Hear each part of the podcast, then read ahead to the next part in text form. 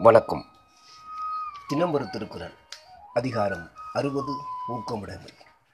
குரல் எண் ஐநூற்று தொன்னூற்றி ஐந்து. வெள்ளத்தனைய மலர் நீட்டம் மாந்தர்தம் உள்ளத்தனையது உயர்வு. பொருள் நீரானது எவ்வளவு ஆழமாக இருக்கிறதோ அவ்வளவு நீளம் அங்கேயுள்ள மலர்த்தண்டின் நீளமும் இருக்கும். அதேபோல மக்களின் ஊக்கம் எவ்வளவு ஆழமாக மனதில் பதிந்திருக்கிறதோ அவ்வளவு அவர்களின் வளர்ச்சியும் இருக்கும். விளக்கம். ஆற்றிலே நீர் இருக்கிறது. வெளித்தோற்றத்திற்கு நீர் மட்டமாக தோன்றுகிறது. ஆனால் அதன் ஆழம் அந்த நிலப்பரப்பின் மேடு பள்ளம் காரணமாக கூடுதலாகவும் குறைந்தும் இருக்கும்.